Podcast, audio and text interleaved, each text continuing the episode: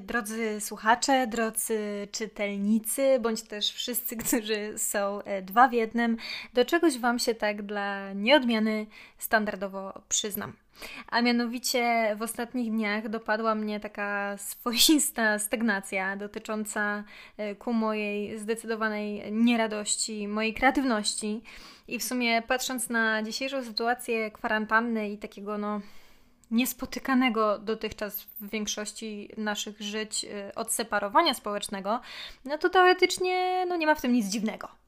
No, nasza rutyna została zaburzona i właściwie zmieniło się niemalże wszystko, do czego byliśmy przyzwyczajeni. Wielu rzeczy nie możemy lub nie powinniśmy.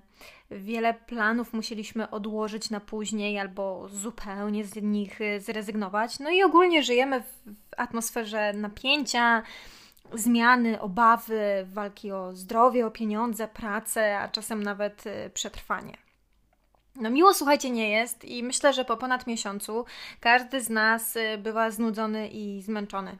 Nawet jeśli teoretycznie niewiele robi, bo no uwierzcie mi, nic nie robienie też potrafi zmęczyć, a już na pewno potrafi bardzo zdemotywować. I z tego tytułu mam wrażenie, że po dwóch ostatnich odcinkach, no, które były poważne, ważne, trudne, no i które nagrałam właściwie jeden po drugim, a zarówno temat DDA, jak i podejmowania terapii i możliwych w niej fakapów, to są tematy bardzo obszerne i delikatne, więc no, moja kreatywność i głowa po nich sobie poszły na urlop. Co jest w sumie trochę zabawne, bo serio jestem teraz e, w cudzysłowie na e, przymusowym urlopie. No ale nie myślałam, że z automatu wyląduję też na podcastowym urlopie, nie mogąc właściwie do końca skleić wizji kolejnego odcinka. Bo czasami jest tak, że mnie po prostu po nocach tematy i plany odcinkowe męczą, o czym Wam mówiłam już. No a czasami po prostu coś się wydarzy w ramach tej obecnej czy nieobecnej, ale niestandardowej codzienności. No i wtedy też ten odcinek staje się dla mnie taki oczywisty i po prostu ja już go w głowie, w głowie mam. No ale pierwszy raz mam też tak, że no myślę od tygodnia i nie wiem, i kminie, i kombinuję, i już czuję, że mi się chce, że powinnam. Coś mi tam kiełkuje niby, potem kiełkować przestaje. I słuchajcie, mnie taki stan rzeczy bardzo męczy. W ogóle nie wiedza mnie męczy. Ja należę do tej grupy ludzi, którzy muszą zrozumieć, wiedzieć, żeby zaakceptować coś, no i ruszyć dalej. I rozmawiałam dużo ostatnio z przyjaciółką i już chyba w ramach własnej ciekawości, a może wręcz desperacji, no podpytałam delikatnie, o czym by chciała tym razem posłuchać. I ona mi w ogóle bez zastanowienia odpowiedziała, że ona by chciała o współuzależnieniu w relacji. No i oczywiście nie chodziło jej o typowe współuzależnienie w, w, związku z kimś faktycznie uzależnionym od jakiejś tam używki czy zachowania, no tylko o uzależnienie od bycia w związku w ogóle. I ja wiem, że ta moja przyjaciółka jest osobą kochającą za bardzo, więc jej odpowiedź była dla mnie całkiem mm, oczywista i mnie nie zszokowała, ale zdecydowanie też mnie nie usatysfakcjonowała ponieważ ja już ten temat, słuchajcie, poruszałam kilka razy. Jeżeli jeszcze tego nie słyszeliście, no to zapraszam do odcinka Dlaczego kochasz za bardzo oraz nietoksyczne połączenia. Ja tam poruszam masę tematów z tym związanych, poczynając od y, przyjmowania roli wybawiciela i ratowania partnera, poprzez y, faktyczne współuzależnienia, no, próbę rekompensowania sobie w osobie partnera zaniedbanych przez rodziców w dzieciństwie potrzeb, no i no faktycznym uzależnieniu od drugiego człowieka i jego wiecznej atencji kończąc. Natomiast zrozumiałam potem, że na początku kompletnie jednak nie zrozumiałam, o co tej mojej przyjaciółce faktycznie chodziło. Y, wy też teraz nie rozumiecie, no bo jej nie znacie i nie znacie jej historii, więc sami tego niestety nie wywnioskujecie, więc pozwólcie, że ja Wam to wytłumaczę. Jej chodziło o sytuację, w której jedna osoba w relacji ma ogromną potrzebę autonomii, o niezależność którejś ze stron. I to oczywiście nie jest strona tej mojej przyjaciółki, bo ona w ogóle y, tego nie odczuwa samej potrzeby autonomii w sensie. No, nie odczuwa, nie zna, nie rozumie, nie chce. No i oczywiście, jak na złość, jest to kompletnie odwrotny stan rzeczy do tego, co o niezależności w związku uważa jej facet. O ironio. I słuchajcie, zaczęłam nad tym troszkę myśleć, bo chociaż już mi tam w którymś kościele dzwoniło, to nie miałam pojęcia, jak to ugryźć, żeby no samej siebie nie powielić. I skupiłam się tylko i wyłącznie na jednym wątku. Na różnicy. I w ogóle zawędrowałam w tym bardzo daleko, bo zatrzymałam się na różnicy płci. Słuchajcie, panowie i panie. Ja osobiście naprawdę nie rozumiem, czemu się mówi, że do rzeczy odważnych czy wymagających nadprzeciętnego wysiłku trzeba mieć jaja. Okej, okay, no wiem z opowiadań siłą rzeczy tylko z nich, że jaja są bardzo wrażliwe. Ale jeżeli sobie porównamy, to nic Wam, panowie, oczywiście nie ujmując, to tak naprawdę wagina ma przejebane. No, przepraszam, ale wasze jaja nie przechodzą krwawienia co miesiąc, czemu towarzyszy po prostu nieodzowny ból, wahania nastrojów, niepowstrzymane jedzenie wszystkiego, co się znajdzie w promieniu ręki czy gałek ocznych.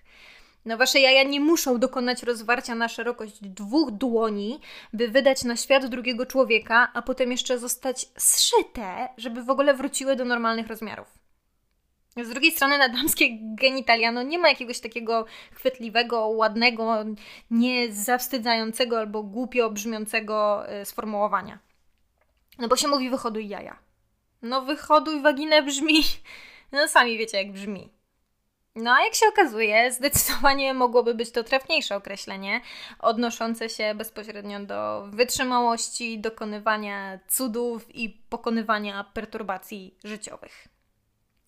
Jednak najczęściej zdarza się, że to faceci za wszelką cenę, yy, czasami nie wszelką, ale to faceci potrzebują tej, tej autonomii, tej wolności w związku, swobody. Słuchajcie, jeszcze mi się naprawdę nie zdarzyło gadać z facetem, który powiedziałby mi z żalem: Ona mi nie pisze dobranoc codziennie, albo y, musiałem zostać sam w domu i było mi przykro, bo poszła pić z koleżankami, no i inne takie. No, to teoretycznie robią typowe kobiety. Ja nie cierpię określenia typowy. Typowa kobieta, typowy mężczyzna. No, jak to słyszę, to po prostu aż yy, ściskać muszę. Bo każdy z nas, słuchajcie, każdy, ale to bez wyjątku każdy ma w sobie zarówno męską, jak i żeńską cząstkę. Od wielu czynników naszego e, dziecinnego, a potem dorosłego życia zależy, no, czy tą żeńską i męską cząstkę, czy one żyją ze sobą w zgodzie i się przeplatają, czy któraś jednak dominuje. Ja znam dużo kobiet z męską cząstką na czele. I to są babki bardzo silne, niezależne, które lubią rywalizować. One wolą konkrety od domysłów, potrzebują dużo wolności i adrenaliny w swoim życiu. I znam masę mężczyzn, którzy są ciepli, którzy uwielbiają się przytulać, potrafią się popłakać na bajce Disneya i przeżywają w środku naprawdę masę wewnętrznych, emocjonalnych, niejednokrotnie konfliktów. No ale słuchajcie, jesteśmy społeczeństwem i różnimy się od siebie bardzo w kategorii naszych płci. No dlatego nam przypisali dla danej płci typowe, ble, typowe cechy. I czasami mam wrażenie, że z tego względu wstydzimy się tych prawdziwych swoich cech. No albo powstają różne, jak ja to nazywam, teorie spiskowe, oczywiście bardzo ogólne i bardzo często yy, propagowane w zacnych poradnikach, które tutaj już hejtuję któryś raz. I to są takie teorie, że na przykład faceci się boją silnych kobiet.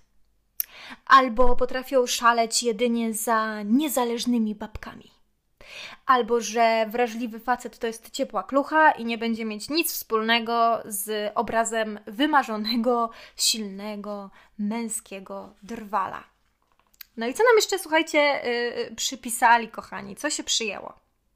No, przyjęło się to, ostatnio czytałam jakieś tam badania, że około dwóch trzecich mężczyzn skłania się raczej ku biegunowi autonomii, podczas gdy dwie trzecie kobiet umiejscawia się bardziej po stronie więzi. No i słuchajcie, y, no to musi wpływać na naszą komunikację i zachowanie. No, no, nie, nie ma wyjścia. I teoretycznie mówi się i uważa się i obserwuje się, że mężczyźni największą uwagę przykładają do konkretów, w momencie, w którym kobiety na pierwszy plan wysnuwają jednak y, relacje. I to statystycznie mężczyznom łatwiej przychodzi yy, podejmowanie decyzji. I kierowanie się rozsądkiem, i nabranie dystansu do różnych spraw. No a kobiety są w większym stopniu nastawione na współpracę, bardziej skłonne do zastanawiania się nad skutkami swoich działań wobec innych. No jeżeli ja na przykład swojemu chłopakowi opowiadam e, o problemie, załóżmy, nie wiem, jakąś, e, o jakiejś kłótni ze swoją przyjaciółką, no to ja oczekuję, że on mnie głównie wysłucha, zrozumie moje uczucia, e, stanie po mojej stronie, połączy się ze mną w tym poczuciu mojej krzywdy. No a z kolei mój facet stara się znaleźć od razu rozwiązanie problemu. Tylko, że ja wcale tego nie potrzebuję. Bo może ja wiem, że rozwiązanie samo się znajdzie podczas rozmowy a ja chcę po prostu jego y, współuczestnictwa, odczuwania i bycia w moich y, sprawach. Teoretycznie się mówi, że w procesie socjalizacji mężczyzn, no niektóre uczucia nie są mile widziane. No. Facet nie powinien być bezsilny, bezradny, nie powinien za często okazywać smutku, strachu, y, wstydu. No, że te rzeczy są raczej odczuwane przez kobiety niż przez mężczyzn.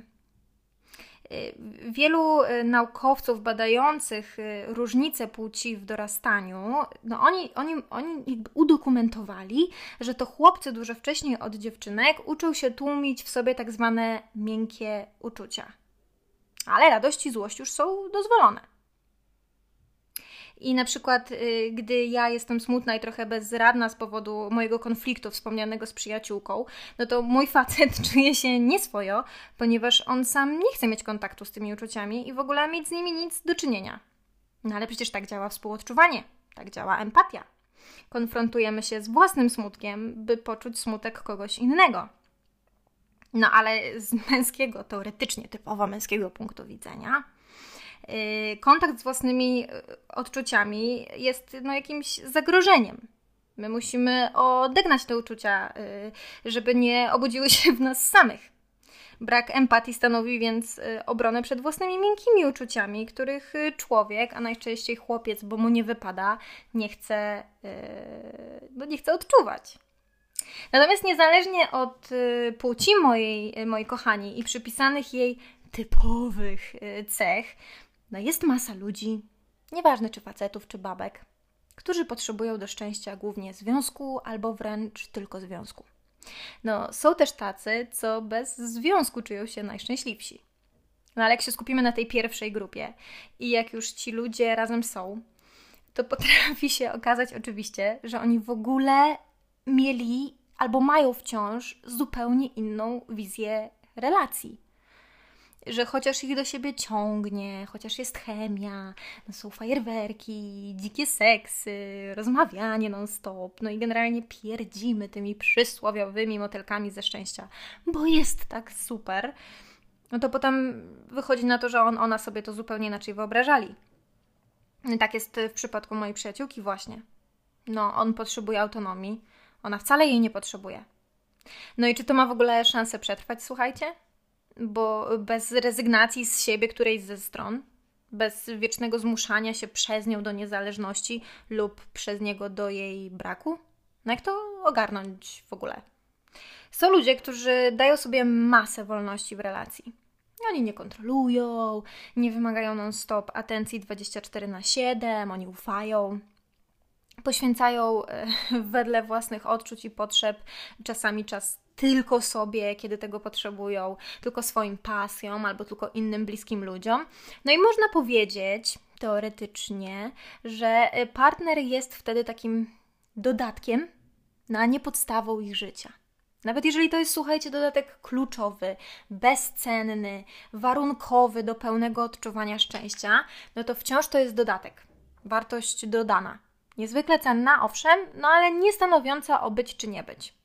Nie wiem jak według Was, ale według mnie jest to całkiem zdrowe podejście. Niestety przez większość życia nie umiałam go opanować i bardzo duża ludzi, grupa ludzi, y, których znam również.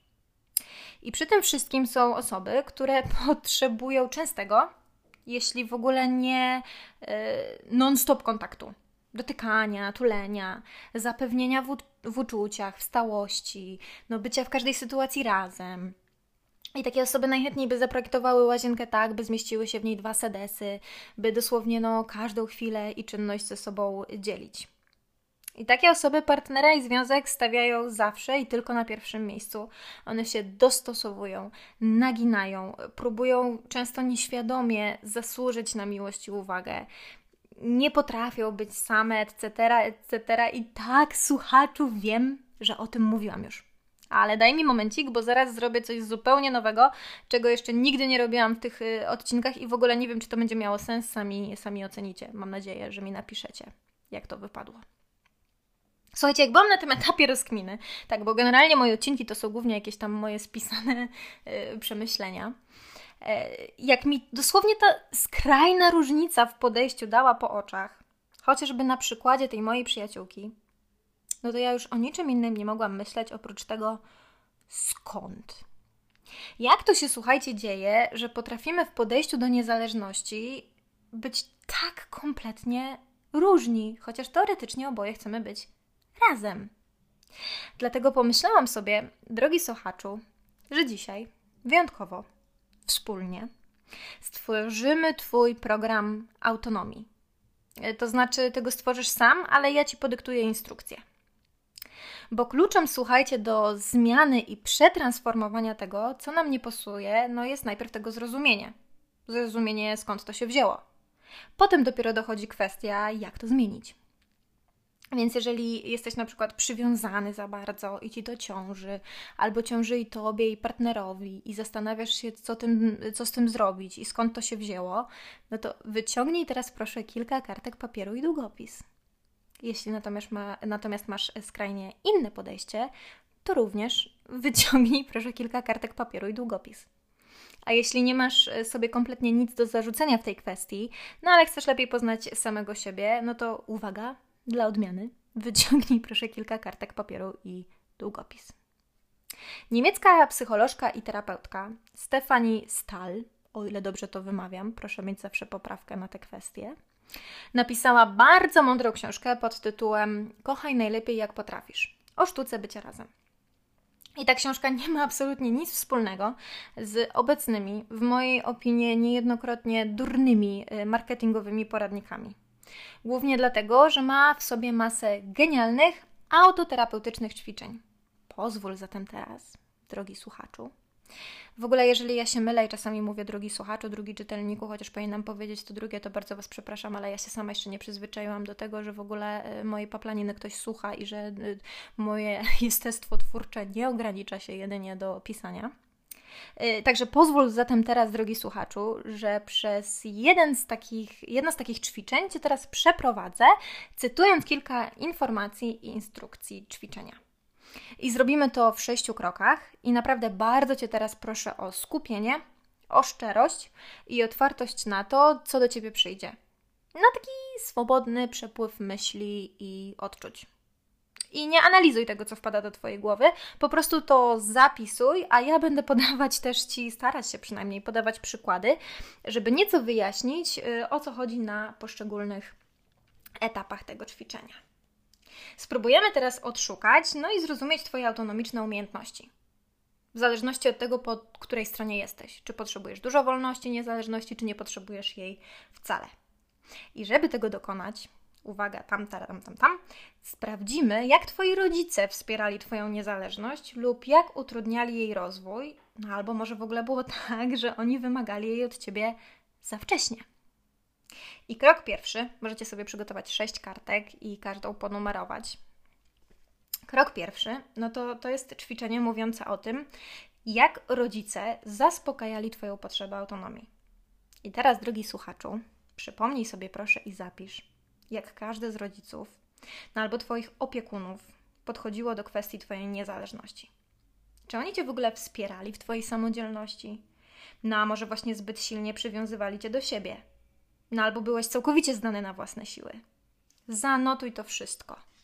Podam kilka przykładów, żeby może troszeczkę nakierować, pozwólcie. Podzielimy to sobie na pozytywne i negatywne atrybuty. I proszę teraz zrobić sobie najlepiej tabelkę, jedną część zatytułować mama, drugą część zatytułować tata i wypisywać na przykład pozytywne atrybuty. Wspierający, dużo mnie nauczyli, przekazali mi y, zaufanie do moich umiejętności, dodawali mi odwagi, wierzyli we mnie, pomagali mi, kiedy sam sobie z czymś nie radziłem, byli przy mnie, ale się nie narzucali.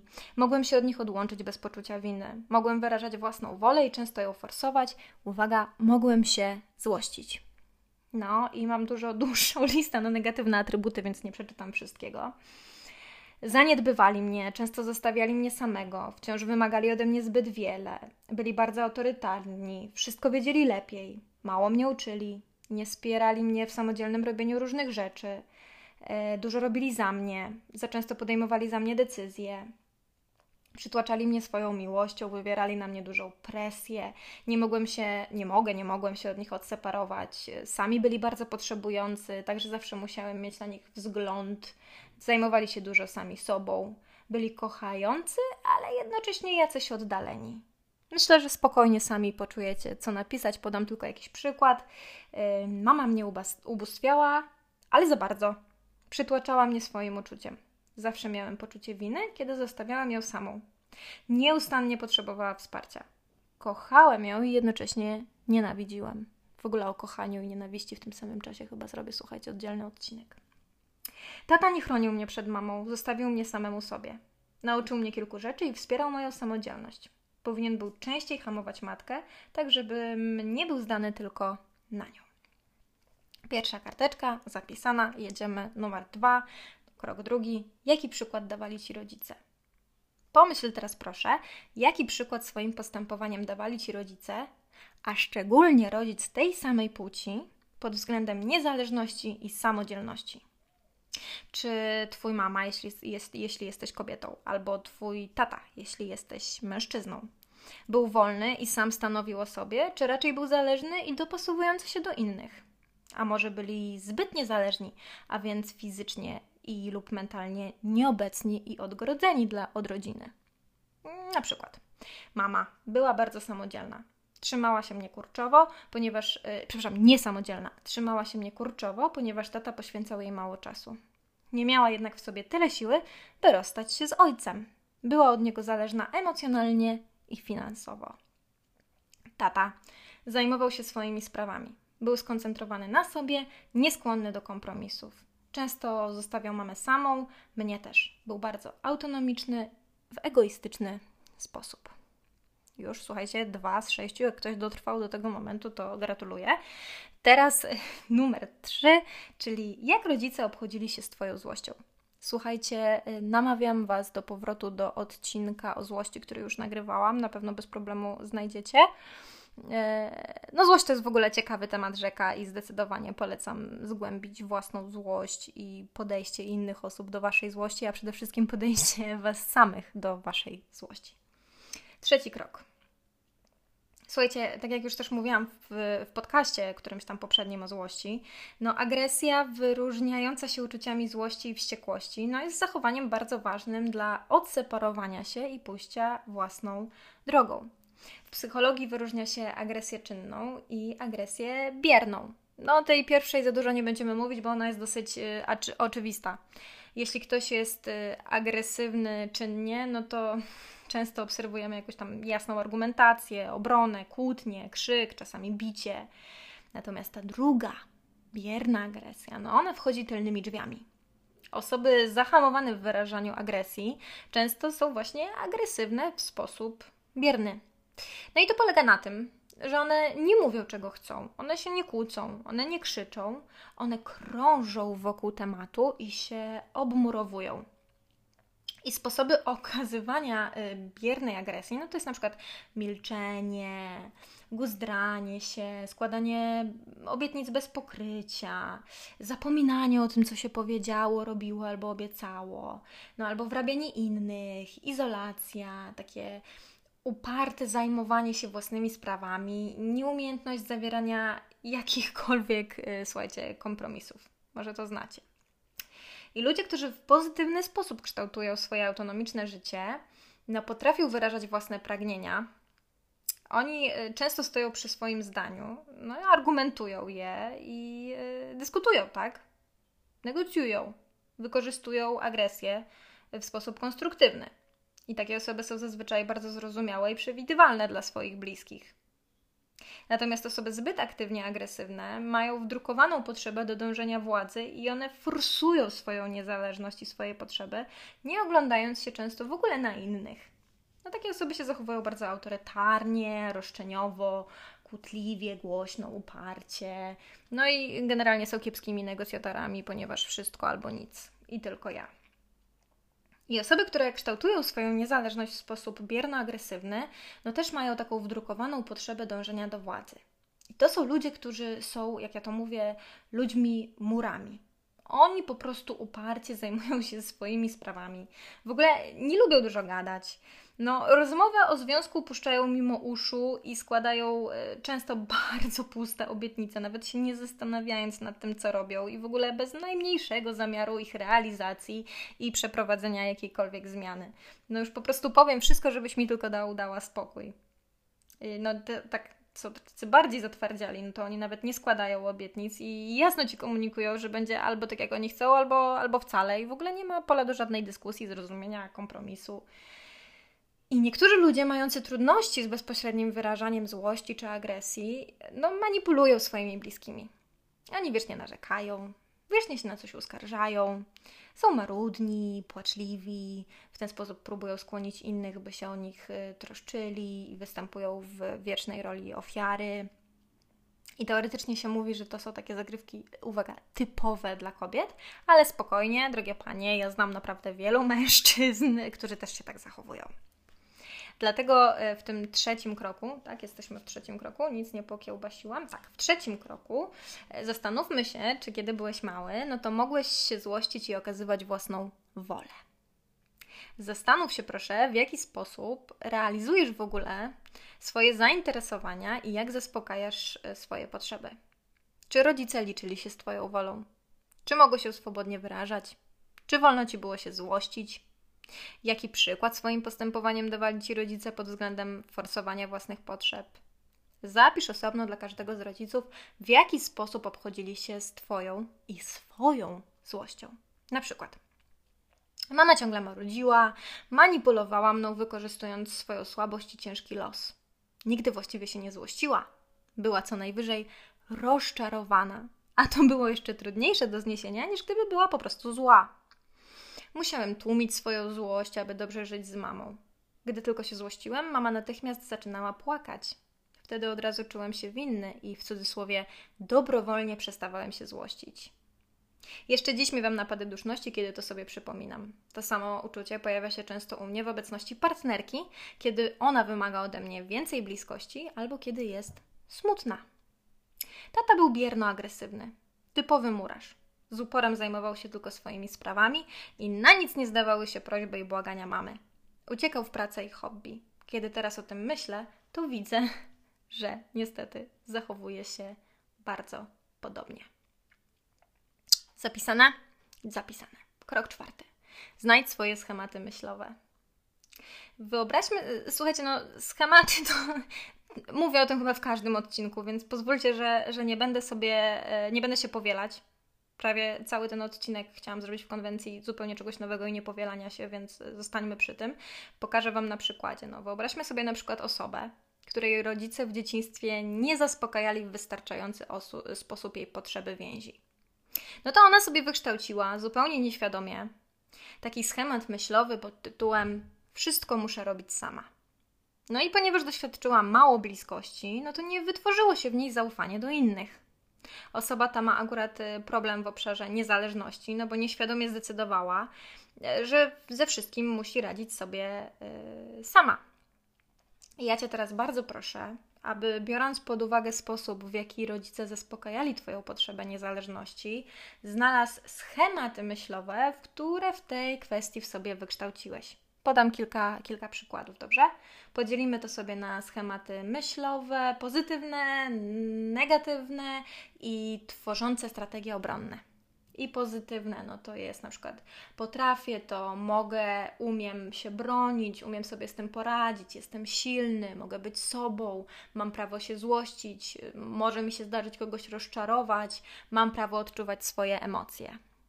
Negatywne natomiast, no to nie dam rady tego zrobić, nie potrafię zrobić nic sam, zawsze potrzebuję pomocy, jestem słaby, mały, y, bezsilny, bezradny, albo w drugą stronę jestem największy, najmądrzejszy i zawsze silniejszy od ciebie. No i schematy myślowe najczęściej osób, które się obmurowują, jak ja to mówię, no, czyli muszę się chronić, chować, czyli izolować, muszę się przed tobą bronić, nie mogę się poddać, nie mam prawa się odseparować, nie mam prawa mówić nie, nie mam prawa mieć własnej woli, no albo wszystko muszę robić sam, nie mogę się bronić, muszę się dostosować, muszę utrzymać kontrolę, przewagę, władzę, muszę walczyć. I uwaga, jesteśmy już w piątym kroku. Piąteczka dla wytrwałych. I to jest, skoro już zdefiniowaliśmy swoje schematy myślowe, no to teraz jeszcze należy zdefiniować swoje uczucia. I bardzo bym prosiła, żebyście teraz się skupili i poczuli w sobie, w jaki sposób doświadczacie emocji, które odczuwacie, kiedy myślicie o tych wszystkich rzeczach, które właśnie wypisaliście. Możecie też pomyśleć o swoim no, albo obecnym, albo poprzednim związku i spytać siebie, no, jakie typowe negatywne odczucia pojawiają się wtedy w tobie które z nich są obciążające lub destrukcyjne dla Twojego związku. No bo u wielu osób, kiedy myślą o autonomii w relacji, no to pojawia się na przykład uczucie ucisku. Na przykład w żołądku, okolicach gardła, ramion. No i ono odzwierciedla najczęściej ich wewnętrzny przymus do pasowywania się.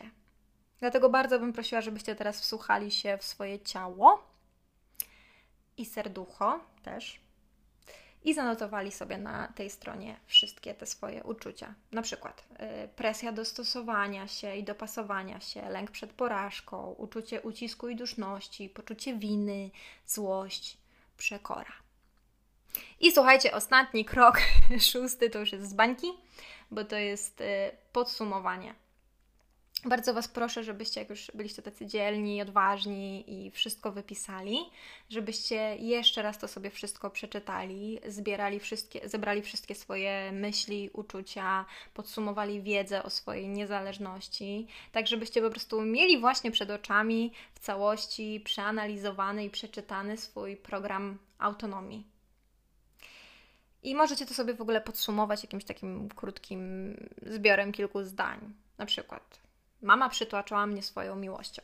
Z tego, z tego powodu pojawiały się we mnie wyrzuty sumienia. Ołówek mi spadł, przepraszam.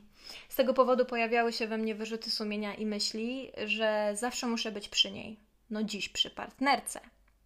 To jednak wywoływało we mnie tak silne napady duszności, że natychmiast stawałem się krnąbrny i postępowałem dokładnie na odwrót niż oczekiwała matka. A więc się izolowałem.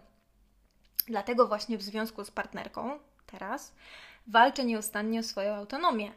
Mimo, że partnerka przecież no, nie jest moją matką i szczególnie mnie nie ogranicza. Patrząc z dystansu, po przeanalizowaniu swojego programu autonomii, widzę, że no, oczekiwania partnerki wobec mnie są całkiem uzasadnione.